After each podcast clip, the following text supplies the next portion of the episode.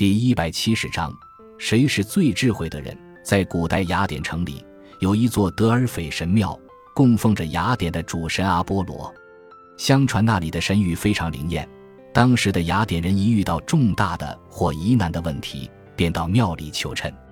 有一回，苏格拉底的一个朋友求了一个谶：“神和，有没有比苏格拉底更智慧的人？”得到的答复是没有。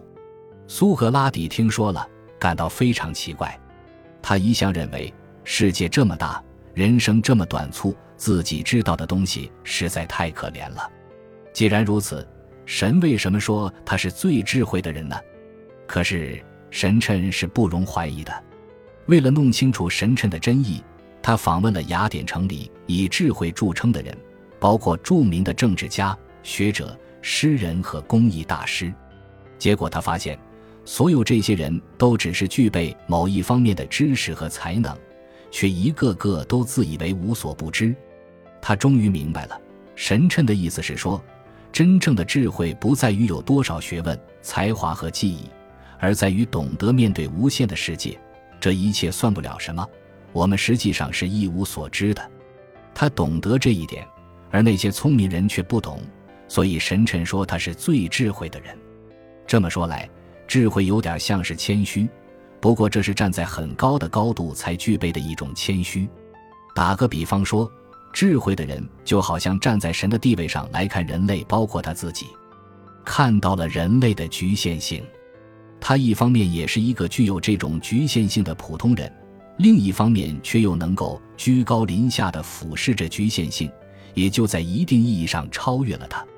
有位哲学家说得好：“一个人具有人的一切弱点，同时又像神那样坦然处之，你应当把这看作一种成就。”所以，智慧和聪明是两回事。